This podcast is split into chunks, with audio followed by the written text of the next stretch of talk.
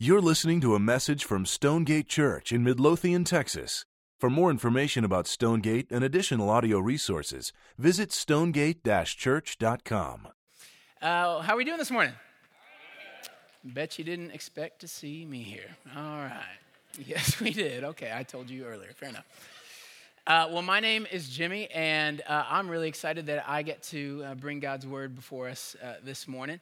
Uh, for those of you who don't know, um, let's see, it was uh, February. So last month, I came on staff full time here at Stonegate as the worship director, coming alongside folks like Kevin and Valentine, who've done such a, just a great job with this uh, worship department, and just coming along with them to help us continue to move uh, the ball down the court, just with all the things that we're anxious to do from the stage up here, which is which is have good gospel-soaked, theologically rich truths sung over us that that are just Bible saturated, that that are musical styles that don't allow anyone to just have to hang their uh, culture up at the door when they come in. We're trying for all these things in our worship ministry. And man, I'm just so excited to be a part of uh, what God's doing here. So, um, uh, it, it, in light of that, uh, we are actually, I have a quick announcement about that. We are having band auditions for the worship team uh, coming up. So, uh, we have uh, now band, not vocalists. We have about 400,000 vocalists uh, on the team right now, so pray for us. But uh, we uh, need some some band members. So if you're gifted at drums or playing bass or electric guitar or keys or B3 or bassoon, um, not bassoon, but everything besides bassoon, we would love to have you audition. Uh, and in fact, that's uh, we, I think we have my email um, up there on the screen, so you can email me there uh, if you're interested, and we'll follow up with you and go from there. So be thinking about it. If that's on your radar, if that's a skill set you have, we would love uh, to exploit you for our church. Fantastic. Rodney, don't fire me. Okay. Uh, okay. Uh, an- another picture for you. We're going to start the sermon, shall we? if you're uh, you're so confused right now if if you're under 30 in the room uh, there's a good chance you probably don't know who this guy is uh, if you are over 30 in the room uh, you you may have some sort of sense of who this guy is uh, but if you're over 30 in the room and you've ever put money in the stock market you know exactly who this guy is right because this guy is bernie madoff and bernie made off with all your money uh, in 2009, he pled guilty to uh, cheating uh, his clients out of some $65 billion. $65 billion. It is to date the largest single act of financial fraud in US history. Right? And uh, his, his scheme wasn't incredibly brilliant, what, but how it went down was this Bernie was just this incredibly likable guy who made an incredibly appealing offer to his clients. That's how it worked, right? And, and the offer was this you give me your money, I'm gonna take that money, I'm gonna invest it in things for you, and I'm gonna guarantee you a steady rate of return on your investment no matter what the market does, right? So, stock market goes way high one month, Bernie's just slow and steady moving up. If stock market goes way down and crashes, somehow Bernie's still going up. At least that's what his clients thought. What was actually happening, uh, of course, is he was just taking the money and putting it in his bank account and then giving them false reports about what was happening on paper to the tune of $65 billion. And he's in prison, and he should be. He, this, this guy right here, this face is the face of what we would, uh, the term in our culture would be a con man, right? Which comes from the term confidence man. Now, what is a confidence man? Well, a confidence man is a person who gets people to place their confidence in them and then robs them of all they have. That's what a confidence man does, and that's what Bernie Madoff did for his clients. And the people who decided to put their confidence in Bernie, uh, it wasn't long before their confidence in him evaporated uh, because they found that they put their trust in something that promised them riches, but instead led them to ruin. That's what happened with them. Now, why am I telling you this? Um, well, that's money, right? But what we're talking about this morning is infinitely bigger than money. What we're talking about this morning is eternity. We're talking about heaven and hell and where you're headed and salvation and the biggest topics in life. We're talking about that. And when it comes to the biggest things in life, it's important for you to realize that we are all looking to something, putting our confidence in something that's giving us a sense of security when we think down the road to our death, to eternity, to heaven and hell. Right? All of us are doing that. We have thoughts that that whatever they are, we cling to them, and they are the things that give us good sleep at night. Otherwise, we wouldn't be able to sleep. And so we cling to those things when we think about eternity. And there's really, in the final estimation, only a couple things that we could be clinging to when we're thinking about this. We can either be putting our confidence, building our confidence around one of two things our righteousness or Christ's. Now, when I say righteousness, that's kind of like a Christian buzzword. Like it, it, it kind of means everything and nothing, right? It's like, what, what are you talking about when you say that word? So let me just put some words around that word for you to give a sense of like the meaning of the word. So when you think righteousness, maybe it's equally as appropriate for you to think words like resume, um, track record, accomplishments, worthiness, the things that give you your sense of worth, right? That's your righteousness. And, uh, and Paul, in this text that uh, Valentine read earlier, he's about to present those two camps for us, those two systems of where we place our confidence. He's about to, to lay them out for us in this text, and I want you to listen for a couple things as we do this. I want you to listen for what he identifies as those two camps, and, and then I also want you to have your ears perked for how he's framing the issue for us. What, how he wants us to feel about those two systems because he's going to use language that's going to evoke some thoughts and feelings in us when he does that. So let me read for you the passage again. And I just want us to be thinking about those two things. So, what those two camps, what those two systems are, and then how he's meaning to convey them, what he wants us to feel about those two camps. Here we go. Look at the text uh, Philippians 3, verse 1. Finally, my brothers, Rejoice in the Lord. To write the same things to you is no trouble to me and is safe for you. Look out for the dogs. Look out for the evildoers. Look out for those who mutilate the flesh. For we are the circumcision who worship by the Spirit of God and glory in Christ Jesus and put no confidence in the flesh, though I myself have reason for confidence in the flesh also. If anyone else thinks he has reason for confidence in the flesh, I have more circumcised on the eighth day, of the people of Israel, of the tribe of Benjamin, a Hebrew of Hebrews, as to the law, a Pharisee, as to zeal, a persecutor of the church, as to righteousness under the law, blameless. But whatever gain I had, I counted as loss for the sake of Christ. Indeed, I count everything as loss because of the surpassing worth of knowing Christ Jesus, my Lord. For his sake, I have suffered the loss of all things and count them as rubbish in order that I may gain Christ and be found in him, not having a righteousness of my own that comes from the law, but that which comes through faith in Christ, the righteousness from God that depends on faith. So, did you hear those two camps that he laid out there?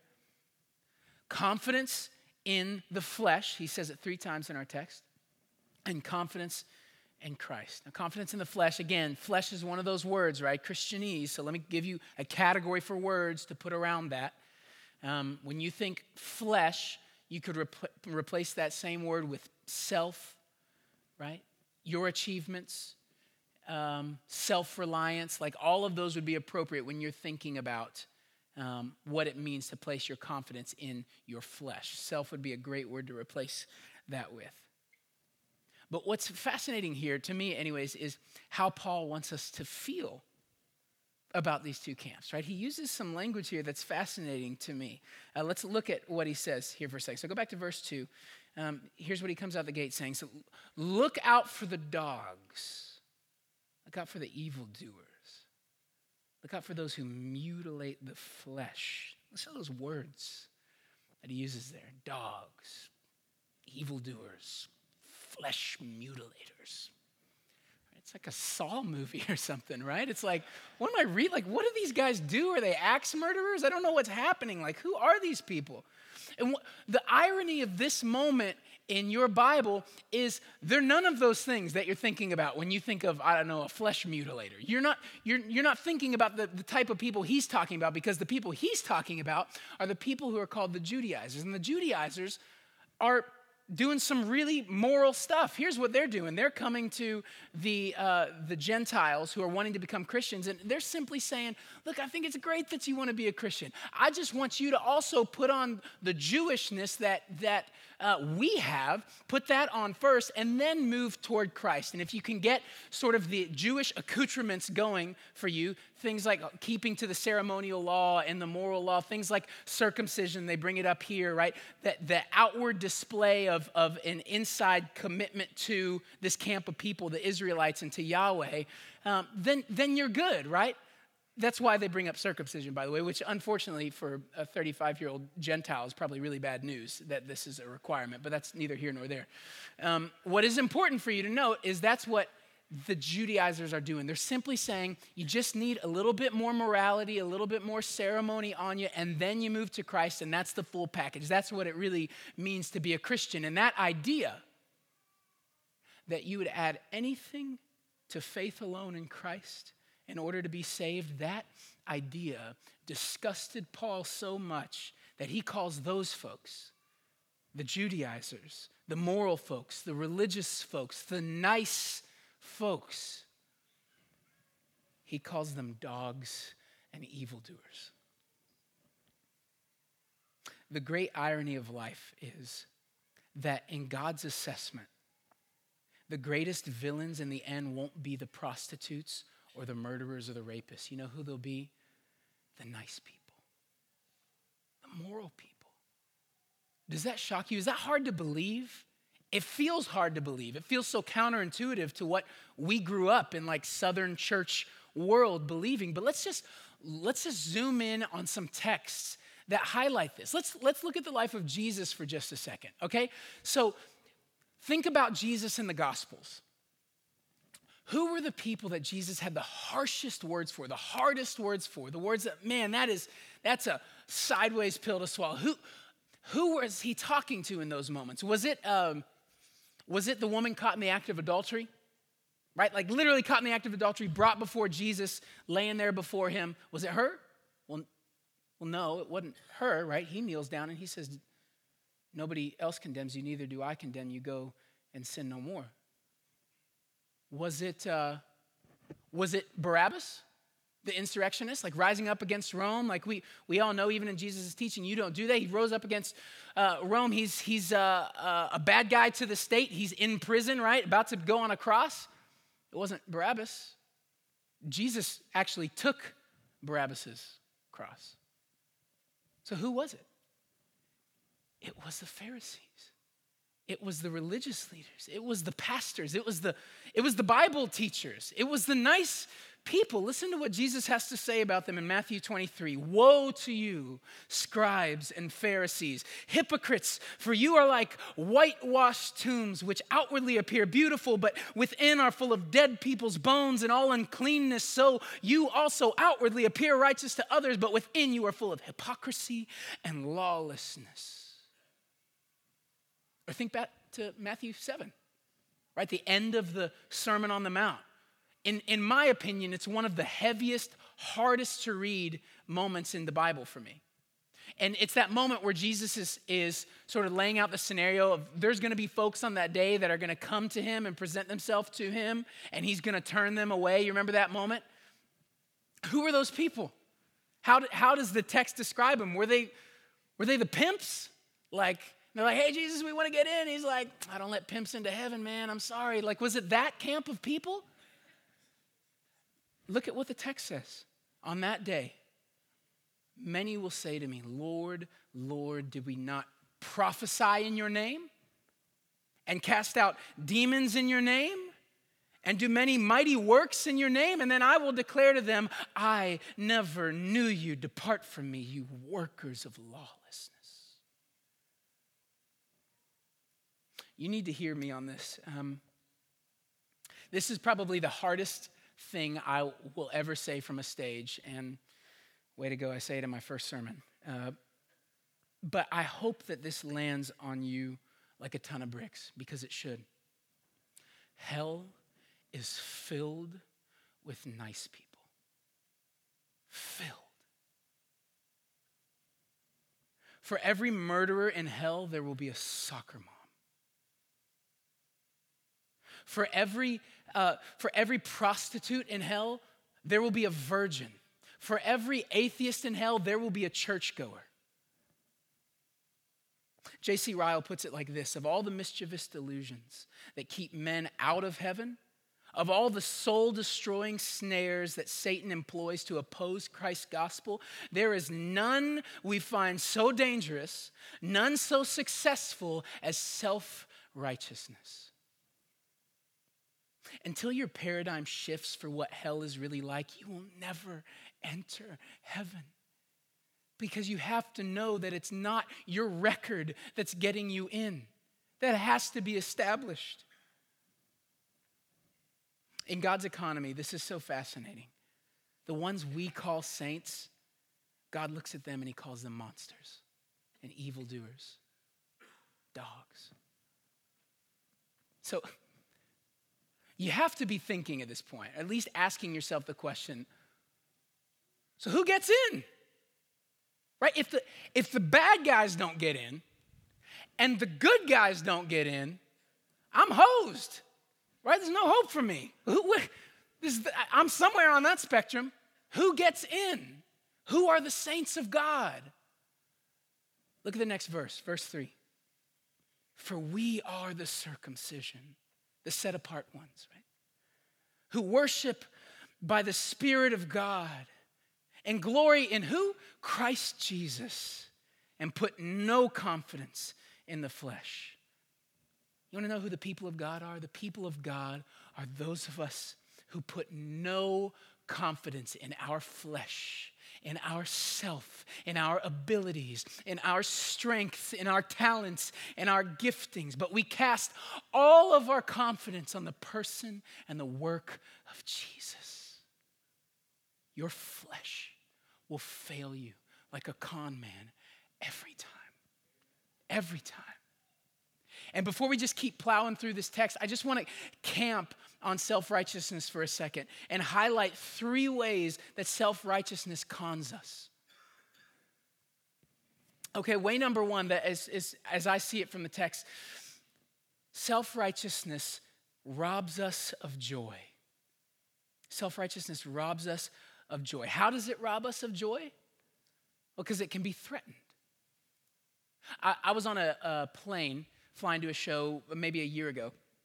And I uh, was sitting next to a young guy, like 23 years old, and uh, we were talking, and uh, we had some stuff in common. We were both musicians. He was a songwriter and all that, and so we had that in common, and we kind of got into deeper things. And, and I got a chance to tell him that I was also a Christian and, and what that meant for me. It was unpacking some of that for me. He was asking me, well, what does that mean? And as I was telling him what that means, I said something to the effect of, well, uh, I'm a Christian, so, you know, I've, I've sort of find my worth and my value uh, caught up in the person of Christ.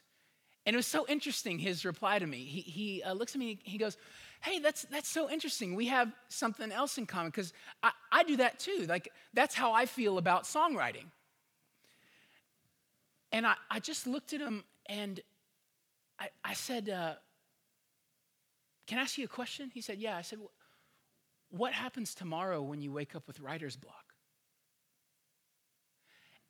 And he just paused for like 10 seconds and he just said, That's a good point. That's a good point. If your sense of worth and value is founded on any other object other than Christ, it can and will be undercut and it will dissolve. And your sense of confidence and worth and value and righteousness will dissolve with it. It'll dissolve with it. If, you, if you're a, a parent in the room, maybe you put a lot of confidence in your ability to parent well. maybe like for you, that's your thing, right? And so, like, you're feeding them all the right foods and they're just covered in essential oils. And, you know, they, uh, it's classical conversations, homeschooling for you, and you're going for it, man. It's just home run, right? Like, that's awesome. And you probably are doing a great job at it. I'm not saying any of that's bad. What I'm saying is what happens when your daughter comes home at 16 and tells you that she got pregnant from a guy she met? What happens in that moment to your joy? It evaporates. It evaporates. Or maybe you're killing it in your job, right? And you're moving up the ladder and you're executing well and your boss is, is looking at you and giving you the thumbs up and then one day you get cut out of the blue right? One day it's a layoff and then maybe it's a hard economy and you can't seem to find a job. And that job gave you all your sense of worth and now that job has dissolved and what happens to your sense of worth? Well it dissolves. Your joy flies away because it's not founded on anything sturdier than you Second way that self righteousness robs us it robs us of love for others. When, when self righteousness is your mode of operation, other people become your competition. Uh, nobody said it better than Jesus in Luke 18. He told this parable to some who trusted in themselves that they were righteous and treated others with contempt. That's the group of people he's talking to. And here's the parable Two men went into the temple to pray, one a Pharisee and the other a tax collector. The Pharisee, standing by himself, prayed thus God, I thank you that I'm not like other men, extortioners, unjust, adulterers, or even like this tax collector. I fast twice a week. I give tithes of all that I get. But the tax collector, standing far off, would not even lift up his eyes to heaven, but beat his breast, saying, God, be merciful to me, a sinner. I tell you the truth, this man went down to his house justified rather than the other. For everyone who exalts himself will be humbled, but the one who humbles himself will be exalted. Others become our competition. Did you hear the, the language of the Pharisees' prayer? It was all horizontal. I thank you that what? I'm not like other men, extortioners, right? All of these folks. And even like this tax collector. That tax collector, for him, was, was an object to measure his worth by. And so there's no love for this man anymore. There's no care for his soul. There's no consideration that he's made in the image of God. It's just, how can I be above him and not below him? I deal with this stuff all the time. I really do like wrestle with finding my worth in my walk with God. Because God's given me some really great giftings. Like it's pretty easy for me to memorize scripture, for instance right? And so those, those moments come really naturally, naturally for me. They get in my head and they stay there, right? Like I'm, I'm, uh, I'm really consistent in my devotional life. My hardest moment in my devotional life is that I actually, and this, I'm not lying, I spend too much time reading my Bible. And then I'm like, oh, I don't have any time for other things in the day. That's my issue, right, in my quiet times. Uh, I, I, share the gospel with people. That's pretty easy for me. Like, it's not, it's not like a big burden for me to, to to tell the gospel story, to open up my life to people, all that. I disciple guys, right? I bring them in and we, I teach them the word and they, they grow in their knowledge of God and all those things for me. Man, I so often rest my value on that. And then I met Kelly Needham. And my life was ruined because Kelly is unbelievable at all of those things, right? Like, I think I'm doing okay, and then I look at her, and I'm like, oh my gosh, how, like, I'm coming home and, you know, sit down, watch some Netflix, eating, eating some bonbons. She's bringing six girls into the house, discipling them all night, exegeting Leviticus with them. Like, what's happening? I'm watching Ace of Cakes. Like, I'm the worst person in the world right now. My wife is killing it, like always. And you know what it does? You know what it produces in me? Loathing. I don't want to see her success. I, I don't want to see the Holy Spirit working good things in her heart. You know what I want to see? Her not tell me any more about that. Just keep that to yourself. I stopped celebrating with her and I stopped celebrating her. And, I, and I'm celebrating me. Last of the three self righteousness And this is the worst. This is by far the worst one. Self righteousness robs God of glory. This is the worst crime of all because you see, you celebrate whatever you consider to be your rescuer. And if your rescuer is you, guess who you're going to be celebrating? You, all day. And this is the anti gospel. It's, it's anti everything the word has to say. I remember one of the first verses I memorized in, in, scripture was Ephesians 2 8 and 9. It is by grace you have been saved through faith, and this not of yourselves. It's a gift of God, not by works, so that what? No man may boast. God is after us boasting, but he wants us boasting in the right things. And when you are your Messiah, you boast in your Messiah, and you will celebrate you all day. Like, one of the saddest things for me uh, is talking to folks from a different faith and, and getting to share the gospel with them and kind of hearing their worldview. Like, I always want to push back on them because, you know, at, at the end of the day, when they stand before God in whatever their heaven is, the best thing they're going to have to say is, I did it. That's the best thing that you have in any religion is, I made it. I did it. And Christianity makes you cover your mouth before God on that day and just whisper, It was grace. It was grace. Robs us of joy. It robs us of love for others, and it robs God of glory. And Paul knows all this, right? He knows the pitfalls of self righteousness, but he's also a smart guy, and he knows that there's a bunch of knuckleheads out there like you and me who somehow think that maybe we're the exception to the rule, that maybe this doesn't apply to us, that I, I get it, like righteousness, self righteousness doesn't work, but like I actually am hitting home runs, Paul. You gotta hear me.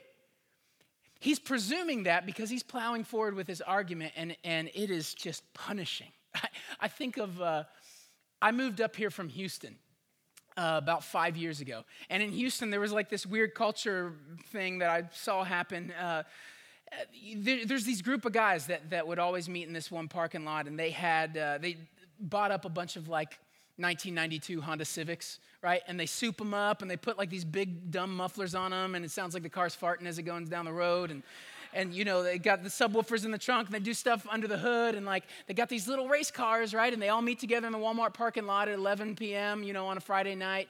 Um, and uh, they occasionally go up to the stoplights and they race each other. And it's kind of cute because they look like hot wheels cars but it's also kind of pathetic because nobody's going over 50 miles an hour and you're like how is this cool? Like what like Paul is about to pull up to them at that stoplight in a Ferrari and ask them if they want to race. That's what this moment in the text is. He's about to show them all up. He's about to say, You think you got game? Here we go. Listen to the text. For we are the circumcision who worship by the Spirit of God and glory in Christ Jesus and put no confidence in the flesh, though I myself have reason for confidence in the flesh also. If anyone else thinks that he has reason for confidence in the flesh, I have more circumcised on the eighth day of the people of Israel, of the tribe of Benjamin, a Hebrew of Hebrews, as to the law, a Pharisee, as to zeal, a persecutor of the church, as to righteousness under the law, blameless. Now, it was um, probably six or seven years ago now that uh, we were living down in Houston, and I was traveling a lot, playing shows. And I really wanted to give my wife a sense of like calm and security as I was leaving town. But instead of getting an alarm system, which any sane man might do, I bought her a German Shepherd. You shouldn't do that, first off. Uh, but I did. And I, uh, I'm kind of this go big or go home sort of guy in, in, in moments like those. And I'm like, if I'm going to get a dog, I'm going to get the, the just the most awesome dog. I'm going to get a German Shepherd, and I'm not just going to get a German Shepherd, I'm, I'm going to get the greatest shepherd that's ever been made. And so I went to a show kennel. What is a show kennel? I'm glad you asked. A show kennel is where they breed show shepherds. What is a show shepherd? Well, a show shepherd is a shepherd that looks so good, that struts so well, that I pay $1,500 for it. I'm not lying when I say, apart from my mortgage, that was the second most expensive thing I've bought in our marriage. It was a dog, people. Pray for me. This is really dysfunctional. But but it was amazing. I went there and I started learning about this dog and like this dog had had like a lineage. Like the, her parents were like Oscar winners. It was the craziest thing that they gave it was so significant like her her pedigree that they actually documented it and gave it to me on paper. I think we have an image of it here. This is the actual pedigree of my dog. I know more about my dog's family history than i know about my family history. That is weird okay? And that's that's not my dog, that's her dad up there, and he's more decorated than a four star general. And so I just thought, I gotta get this dog. It's gonna be the greatest thing ever. What made the dog so impressive, what made her so expensive, is where she came from. She had an amazing pedigree that gave her her value, right? And that's what Paul's doing in this moment. He's showing us his pedigree. Paul came with papers, right? He's, he's bragging about what he's done and who he is and where he came from. Look at what he says in verse 5. Here's his list circumcised on the eighth day of the people of Israel, of the tribe of Benjamin, a Hebrew of Hebrews. Now, I don't necessarily come out the gate bragging about that first one. Uh, but for Paul, circumcision was a big deal, right? It mattered to Paul because for Paul, that meant that not only was he distinct, like set apart in the, in the family of the Israelites, right? But for Paul, this is almost him saying, Look, I was keeping the law even before I could keep the law. I was eight days old, baby. I was hitting home runs. Look at me. And then it goes on of the people of Israel, of the tribe of Benjamin. Paul could prove his lineage, which is significant because, you know, 722, the Assyrians uh, conquered uh, Israel. In 586, uh, the Babylonians uh, took Judah away and the, the whole Israelite camp just got really muddled up. And it became really difficult for you to trace your line back to people, right? It became hard for you to say, I'm of Joseph or I'm of so and so. But Paul said, I could trace it. I'm a Benjaminite, right? I, I know where I came from. He's showing us his papers right here. Then he goes on. As to the law, a Pharisee. So he wasn't just a Jew, and he wasn't just a Jew who knew his lineage, he was a teacher of the Jews. He was the John Piper of the Jews. And not only that, but Acts 22 3 says that he was educated as a Pharisee under Gamaliel and one of the strictest sects of the Pharisees. So it's like, think about it like this Paul went to like Harvard, right? Paul went to Harvard, and he even had that professor, that like bio professor that we've all had, that flunked like 98% of the class in that first semester, right? And you're like, oh my gosh, how am I gonna show my parents this, right? Gamaliel was that professor, and Harvard was the school of Pharisees that he was in. And Paul took the class, and guess who was in the 2% that passed? Our boy, right? That's what he's saying. He's saying, I passed. I came out of the hardest working crew. I've got this thing down. And then he, he saves his biggest credentials for last. Look at this. As to zeal, a persecutor of the church. So he had skin in the game. He was fighting for this thing. He wasn't going to let any infidel rob Yahweh of glory. And then he drops this bomb on us. As to righteousness under the law, blameless. Those are big words. And now, look, I, I know uh, that nobody can perfectly keep the law on a heart level, right? And I, and, and I know that Paul knows this because his previous credential was I went around trying to kill Christians. And Paul knows that's a sin. So he's not saying on a heart level, I was blameless, but he is saying when I look at the Torah, when I look at what was asked of me in the ceremonial moral law, you know what? I was doing it. I was doing it. I was executing on what God was asking of me. We do this, right? We make these lists. We all make resumes.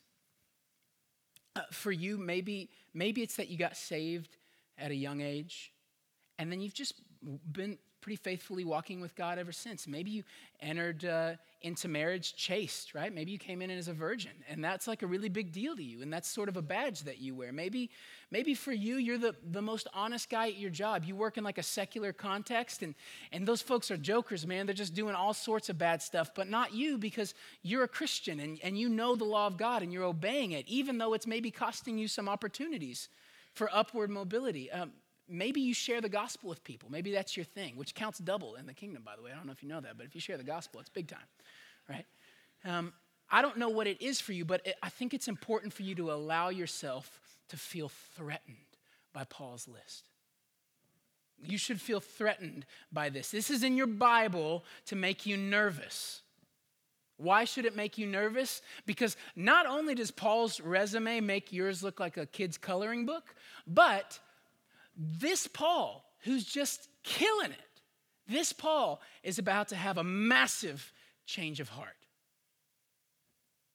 Take a look at what he says next. Verse 7. But whatever gain I had, I counted as loss for the sake of Christ. Paul is saying here that even with all of his badges, even with all of his medals of honor, one look at Christ was enough to cast it all off. Verse 8 Indeed, I count everything as loss because of the surpassing worth of knowing Christ Jesus, my Lord. For his sake, I've suffered the loss of all things and count them as rubbish in order that I may gain Christ. Now, when I was in college, I was 260 pounds, believe it or not. And I met Kelly in college. And six months later, I was 190 pounds. And I didn't diet. And I didn't work out. And folks, uh, you know, were asking me and still do, how did that happen? Like, that seems really like dramatic to have just happened on its own. And what I always tell them is this I saw something better than the thing I was chasing, and I went and chased that. And it's amazing what that will do for you. Putting something more desirable in front of you than the thing you desire most will radically change you. Like, I started to get to know her, and I thought, this girl's amazing.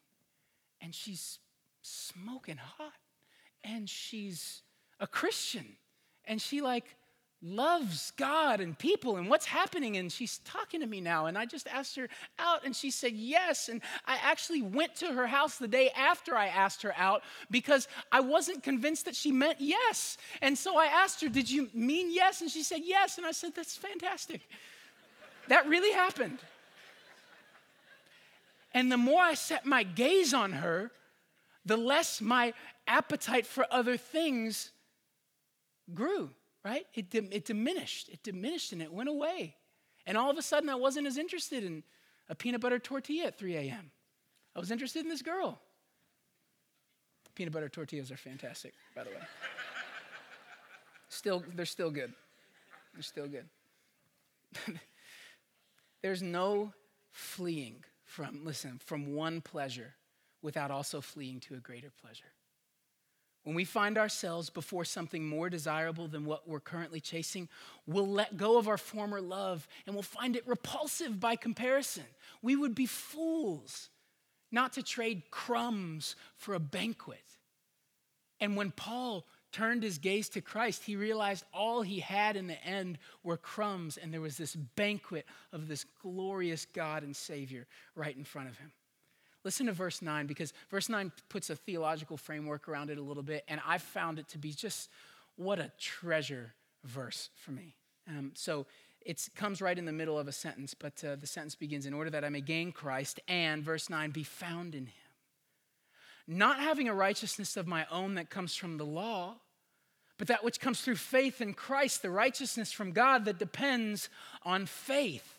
God in Christ is offering you a more sturdy and stable and effective and God pleasing righteousness. Not a righteousness that comes from you being good, but a righteousness that comes from Him being good on your behalf. And when we acknowledge that, It changes us forever. And I just hope that that's really good news for somebody in here this morning.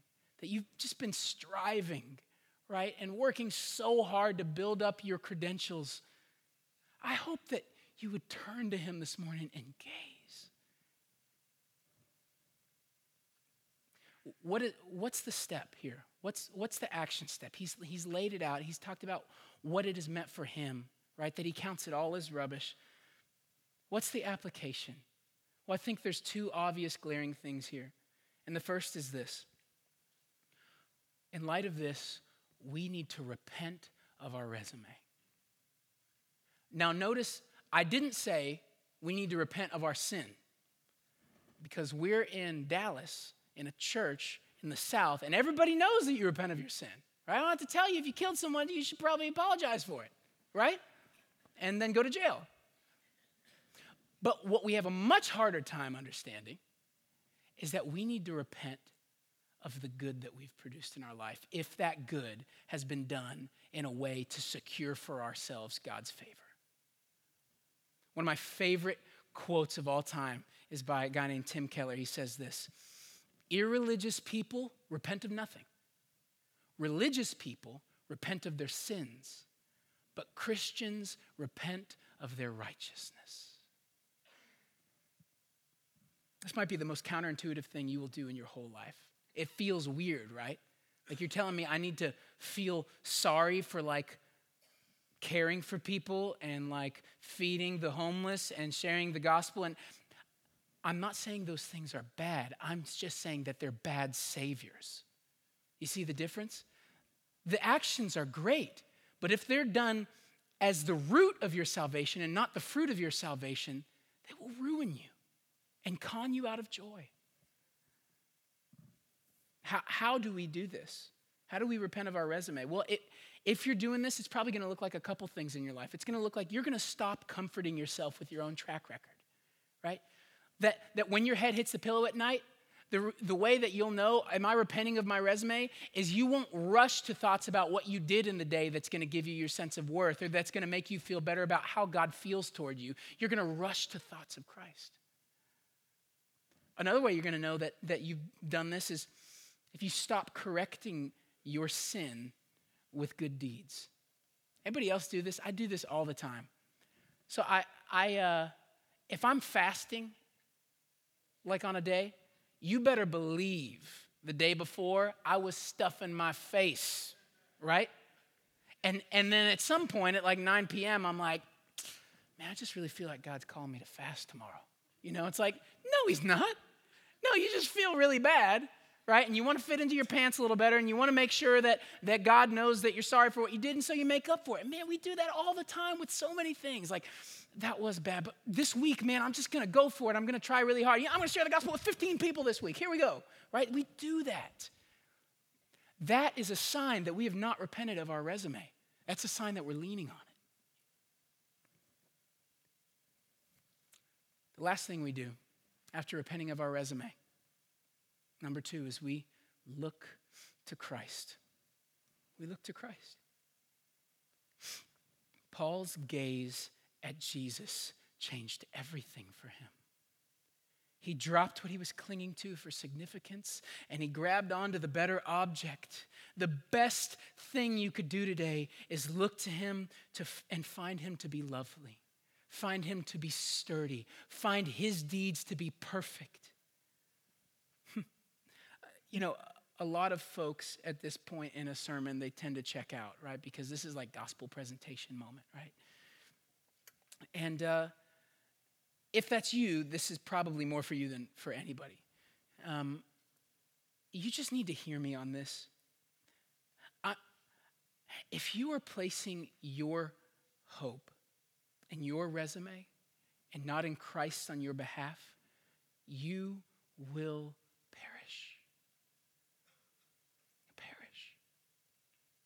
It's the anti gospel, it's anti Christianity, but it is Southern culture. And it's not okay. And I don't want that for anyone in this room.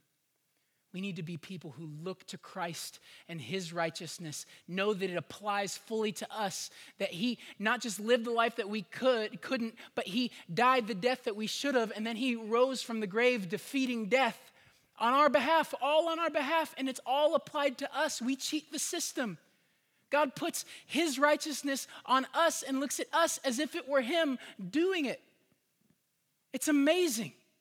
It's unique in all the Christ- in all the religions of the world. It's utterly unique. And I don't want you to miss that. I don't want you to look up one day at Jesus on the other side of this life and look at him and say something like, Lord, Lord, did I not attend church every Sunday? Did I not stay in my marriage even though it was hard? Did I not share the gospel with my neighbors and raise good kids and read my Bible? And he will say to you, I never knew you. Depart from me, you workers of lawlessness. I don't want any of us to hear that. I want us to hear, Well done, my good and faithful servant. I want us to be embraced, not shunned. You know what's interesting about um, my dog? Uh, there's a lot of things. One of them is that I don't have a dog anymore. Um, I sold that dog on Craigslist to a guy named Brian. And uh, anybody who's a dog lover in the room hates me right now, but I did. I sold a dog on Craigslist. And maybe for you, you've thought that Christianity was this game of getting your act together, cleaning yourself up, making sure your, your pedigree is in line, letting God come over to you, kick the tires, check you out, and decide whether or not He wants to bring you home or not. And if that's your view of Christianity, you've utterly missed it. You've utterly missed it. That's moralism and it's wicked, but it's not Christianity. Do you want to know what Christianity is? About two months from now, I'm going to be getting on a plane with my wife, and we are flying to India. And then we're getting out of that plane and we're getting in a car and driving 12 hours inland to a little orphanage in the middle of nowhere to pick up a little one year old boy named Ben. And Ben was born about a year ago and dumped on the side of the street the day he was born, umbilical cord still attached. 2.9 pounds. If the hospital nurses did not find him that day, he would absolutely be dead. In fact, it's a miracle that he's even alive right now. He has some special needs, so as soon as he gets home, he has to go under the knife and get some surgeries done, right? Ben contributes absolutely nothing to me and Kelly. He's not bringing anything to the table. There's nothing that looking at him, we would think, that's the one I want but we're going to pick him up because we have set our love on him. And he's coming home. Not because of what he did, but because we are choosing to love him. That is the gospel. That God in Christ has looked at all of us who are just as destitute, just as empty of anything good. And he says, Yes to you, but not because of you, because of me, because I love you, because I am giving you my righteousness. Come home with me, be with me. Until you understand that that's, the, that's Christianity, that that's the gospel, this whole thing isn't going to make sense to you and you'll always lean on your record. But look, look at the gospel and look at the truth of it and lean on him and let go of your resume so you can grab onto Christ. Let's pray. Father,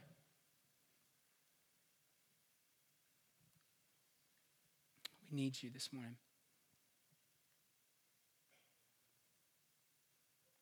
We really do. And you, you who are hearing my voice right now, um, I, I realize that for you, um, you may be in one of a couple camps this morning. One of those camps might be this is brand new news. Like you really have thought that fundamentally Christianity is nothing more than any other religion, that it's a set of beliefs and values and mores, and if I obey these things, then maybe I'll wind up in heaven. If and if not, I won't. And if that's you, right now is a great time to let go of your resume and to realize that in the end, it is nothing. In fact, it's less than nothing, it's disgusting to God. But that God is still with his arms out open to you, inviting you to come on the basis of another's resume. If that's you this morning, this is a great time for you to pray and ask God for that. Ask Him to change you. Trust in Christ and His righteousness. Believe that His death was effective to cover your sin and that His life was effective to make you right before God. There's probably another group of people in this room, and that's folks like me who who have done the Christianity thing for a while, but we feel such a tug back to trusting in the things that we're bringing to the table instead of Christ. And, and we find ourselves constantly dancing between totally miserable because we can't keep our own set of laws or totally self righteous and proud hearted because we do feel like we're keeping them but never humbly content and celebratory in Jesus. And if that's you, the same thing goes. Let go of your record and trust Him. Trust that what He's bringing to the table is far better than what you're bringing to the table. Would you do that now? Ask God for that. And He promises to meet you in this moment and to give you Christ's righteousness so that you will be lovely before Him. God, we do desperately need you. We need you to be for us all the things that we have tried to be and failed to be. God, would you produce in us a heart that says yes to you over and above us? We love you. And we pray these things in Jesus' good name. Amen. Thank you for listening to this message from Stonegate Church, located in Midlothian, Texas. For service times, additional audio and study resources, as well as information about our church, please visit us at stonegate-church.com.